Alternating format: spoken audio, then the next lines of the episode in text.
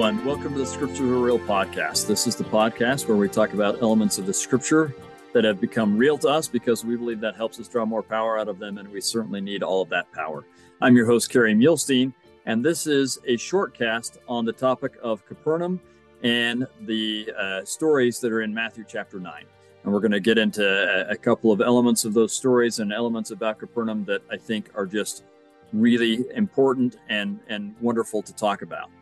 Okay, so let's just do some nuts and bolts about the city. Uh, first of all, its name is uh, in Hebrew or Aramaic, Kephar Nahum, which literally means the village of Nahum. Um, in in Greek, which is how we, we uh, get it in, in the New Testament, it's in Greek. Um, it says uh, uh, Kephar Nahum, which is probably as close as they can do to Kephar Nahum. There's no H in, in Greek, so Kephar Nahum. You'll hear it pronounced today in English, and, and I mean, we're never, we're not really saying it with the Hebrew pronunciation, which would be the most correct pronunciation, right? Kephar Nahum. Um, and so we're ju- it's just up to us to anglicize it as best we can. So you'll hear it done two different ways. Capernaum or Capernaum. Uh, in Wikipedia, it says to pronounce it in Capernaum. I'll, I'll just tell you, I, I fully, if that's how you pronounce it, or if that's how others pronounce it, that's great with me. I have no problem with that. It doesn't really make a lot of sense to me, um, because that's not based on the Greek or the Aramaic or the Hebrew. They would not say Neum. They would say Nahum or Nahum. Um, and uh, so we're clearly anglicizing it, and it's spelled C A P E. C A P E R N A U M, and I'm not aware of any other word in English where we would take an A U and go Neum, right? Go an E-uh. That, that, that's not how we do it in English. So, uh, I mean, if we're anglicizing it the way it's written, and we are trying to anglicize it the way it's written, if we're not saying Kephar Nahum, uh, then uh, it should be Capernaum or uh, Capern- Capernaum. Uh, I don't know why it would, I just don't get the how the tradition of Neum started, and this is just me as a linguist kind of geeking out, but I don't know how the tradition of saying Neum starts. It makes no sense to me, but it's very common, so why not? I'm good with it. If you want to say Capernaum, that's fine with me. I can't get myself to say that, but uh, but I'm fine with that. So, uh, but I'll say Capernaum. Uh, is it's a modest village in the time of the Savior. Um, some say it's it's much larger, but but most uh, evidence based on archaeology and some other things, uh, suggests around fifteen hundred people um, at, at the largest twenty-five acres, probably smaller than that. It would become much larger larger over time. Uh, there was a Roman garrison on the east side of town, and it had Roman baths and so on. Uh, we know a centurion was there. I'm not sure exactly why, but a centurion was there. Uh, it's probably because it's a border village. So it's right on the, the territory between Um, Herod Philip's territory. It's on the border of the, the uh, Herod Philip's and Herod Antipas's territory. And so there would be um, taxes or uh, fares or tariffs to collect as you go back and forth between the two areas. Um, it's uh, it was an unwalled, uh, thin strip right along the lake, clearly a fishing village because it has, has this great bay that you can get in and out to do fishing well, and it's not too far from where some of the warm springs are that a lot of the fish would congregate to. Um, it seems to have grown during the Hasmonean era, so that era just before the New Testament. It seems like it was all Jewish. Um, it, it's it's not a town, really. It's a sizable village, um, and it's experienced some growth by the Savior's day. There aren't a lot of large structures, mostly just small structures. There was certainly a synagogue there. Um, there's some debates about the size of the synagogue and where it was, but it, there was certainly a, a synagogue there. Uh, there's a lot of agricultural equipment. Uh, it's clear that a few families had a bit more wealth and, and so on. We haven't found any uh, mikvot or places where they do ritual washing. They probably did that just in the sea. It's right there, so why not? Um, but what's clear is that this was the Savior's headquarters. Um, this is where he based his ministry from. You get phrases like his own city in Matthew nine, or that he was at home in Mark chapter two, verse one. Um, Peter is from this town, and and Andrew and and Levi or Matthew. There's debate, you know, is, is Levi. I think Levi's probably his real name, but some people would say no. It's uh, that's just saying what tribe he's from. I don't know, um, but he's called sometimes Levi, sometimes Matthew. Um, so that's just a little bit about the uh, the place itself. Um, really, an incredible place. We've You've talked about it in a number of places. I, I just kind of want to go through Matthew chapter nine with you, all right? So let's be clear. We've talked about this uh, a number of times. Each biblical or each gospel writer, Matthew, Mark, Luke, and John, uh, they'll have, uh, especially Matthew, Mark, and Luke, what we call the synoptic gospels. Uh, they'll have the same stories. John has a lot of stories that aren't shared by anyone else, but um, but these three have the same stories uh, in many cases, and they share them in a different order and in a different way, and those are for literary purposes. So uh, sometimes uh, maybe none of them are telling us in the exact order or the right order. Clearly, none of them are telling us everything, and so more is left out than is included, and maybe none of them are included in exactly the right order. Um, of those three of the synoptic writers, Matthew's the only eyewitness to most of these things. Uh, Luke and, and uh, Mark have good sources, but Matthew's the only eyewitness. And to Capernaum, he's not only an eyewitness, this is his hometown. And the story in Matthew chapter nine talks about his call uh, to be a, a disciple of the Savior.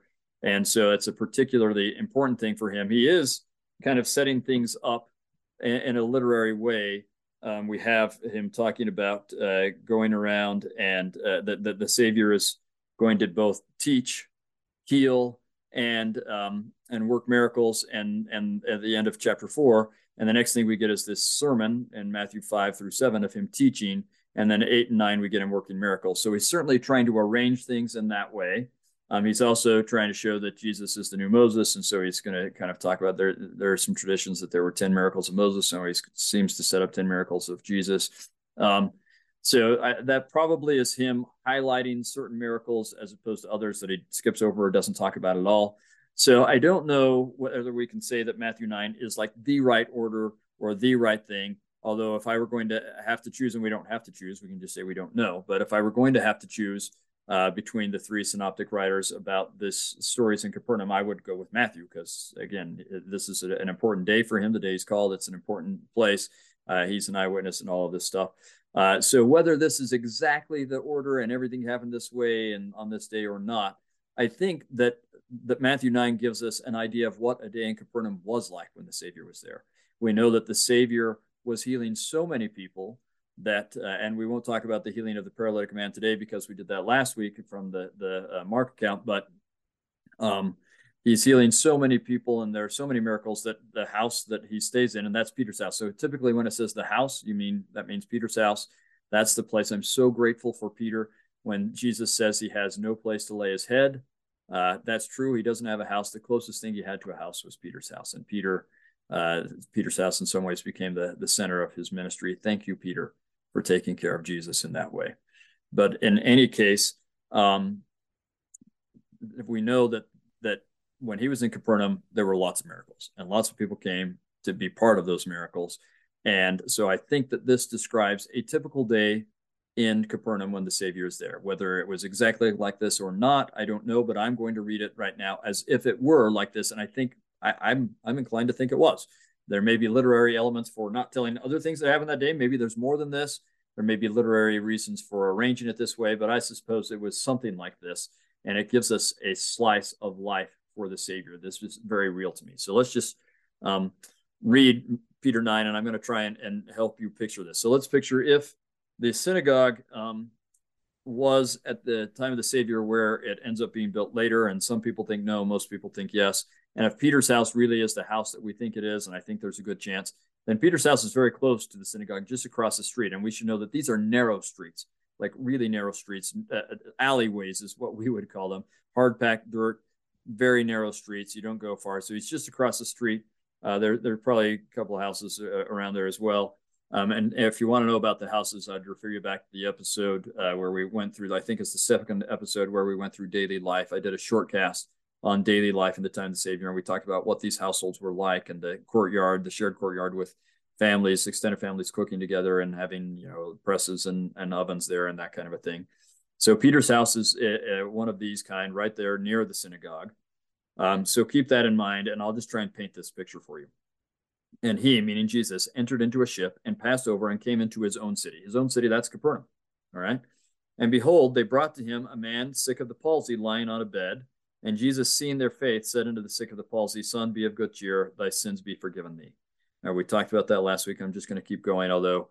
Um, Uh, interestingly, as we talked about that, I had a daughter who's been experiencing some paralysis, and this story means a lot more to me. Um, and behold, certain of the scribes said within themselves, This man blasphemeth. And Jesus, knowing of their thoughts, said, Where of think evil in your hearts. And then we know the story. He heals the man. He picks up his bed, and and uh, verse seven, and he arose and departed to his house. When and so verse eight, but when the multitude saw it, they marveled and glorified God, which had given such power unto men. Verse nine, and as Jesus passed forth from thence, so as he's leaving the house, so he, he he's wor- working miracles there, teaching, preaching, and working miracles. So there are miracles that are happening we don't know about on this day. And then he leaves the house, and he saw a man named Matthew sitting at the receipt of customs. So he's come out of Matthew, uh, Simon's house, heading which way, I don't know. Um, but he, he goes and he sees Matthew sitting at the receipt of customs. So this is, you know, collecting the, the border taxes, as it were. Um, and he saith unto him, follow me. And he arose and followed him. So this is the call of Matthew. This is a significant day, a significant event. And it came to pass as Jesus sat at meat in the house. So it's hard to know. Typically when it says the house and you're around Capernaum, it means Peter's house. But in this case, it might be Matthew's house. Matthew might have asked him to come to dinner at his house, and he's throwing a feast. And there are other publicans there. Uh, so maybe Matthew and some of his other publican friends at Matthew's house. I don't know, but let's suppose that they've gone from Peter's house. They go out, they get Matthew, they go down the street a little bit more. They go to Matthew's house, and they start having this, this meal. Um, it says, uh, uh, when he sat at meat in the house, behold, many publicans and sinners came and sat down with him and his disciples. And when the Pharisees saw it, they said unto his disciples, why eatest thou your master with publicans and sinners? And Jesus hears this, and he said, they that be whole need not a physician. Uh, and then he says, but go ye and learn what this meaneth. Uh, I will have mercy and not sacrifice, for I am not come to call the righteous, but sinners to repentance. So I love that verse. He's quoting from Hosea chapter six, verse six, this idea, I love mercy, but not more than sacrifice. So he's, so far, he's healed people we don't know about. He's healed this paralytic man and forgiven him of his sins. He's called Matthew. He's gone to dinner somewhere, maybe with Matthew. He's uh, eating with publican sinners, arguing with the Pharisees and teaching them. Verse fourteen, then came to him. So it's clear this is the same time, right? Just one right after the other. Again, maybe that's for literary reasons, but maybe it's really like this. If not, it was often like this. Then came to him the disciples of John, saying, why do we fast? Or, well, yeah, why do we and the Pharisees fast off, but thy disciples fast not? So he's going to answer questions about that. Um, And then verse eighteen, while he spake these things, so making it very clear that things are still going, behold, there came a certain ruler and worshipped him, saying, my daughter is even now dead, but come and lay thy hand upon her, and she shall live. And Jesus arose and followed him, and so did his disciples. We learn elsewhere that this man's name is Jairus. Again, that's not really his name. We're anglicizing it. And in English, when you get an A and I together, you go Jai. Yeah, it's I, right? So I hear people say Jairus, and so that's not... I mean, you're anglicizing it, I guess, anglicize it however you want, but usually we use English rules. Anyway, um, and this story is very touching to me. I, I have three daughters. Um, they've all had some really rough uh, health problems, uh, breaking backs, um, other health problems. And there have been times where I wasn't sure uh, how they would do, and I even feared for their lives. Um, and so when I have hear a father pleading for the life of his little girl, that touches me. And he says, my daughter is even now dead, but come and lay thy hand upon her, and she shall live. Oh, what faith that is. That is so much faith. And I can't tell you how many times I've pled, please lay your hand upon my daughter. And Jesus arose and followed him, and so did his disciples. So he's now leaving whatever house, Matthew's house or something, and he's going over probably towards the more wealthy area, although Matthew may have been in the wealthy area. Uh, at Jairus, who's the ruler of the synagogue, is probably in, in that kind of an area. None of them are super wealthy, but there are some houses that are a little bit bigger. Um, And uh, and these, again, are narrow, really small streets, uh, and plenty of people are going with him wherever he goes. I mean, the disciples that he's already called, these publicans and sinners and other people who are hoping to be um, healed. So we have this going on. And Jesus arose and followed him, and so did his disciples. And behold, a woman which was diseased with an issue of blood twelve years came behind him.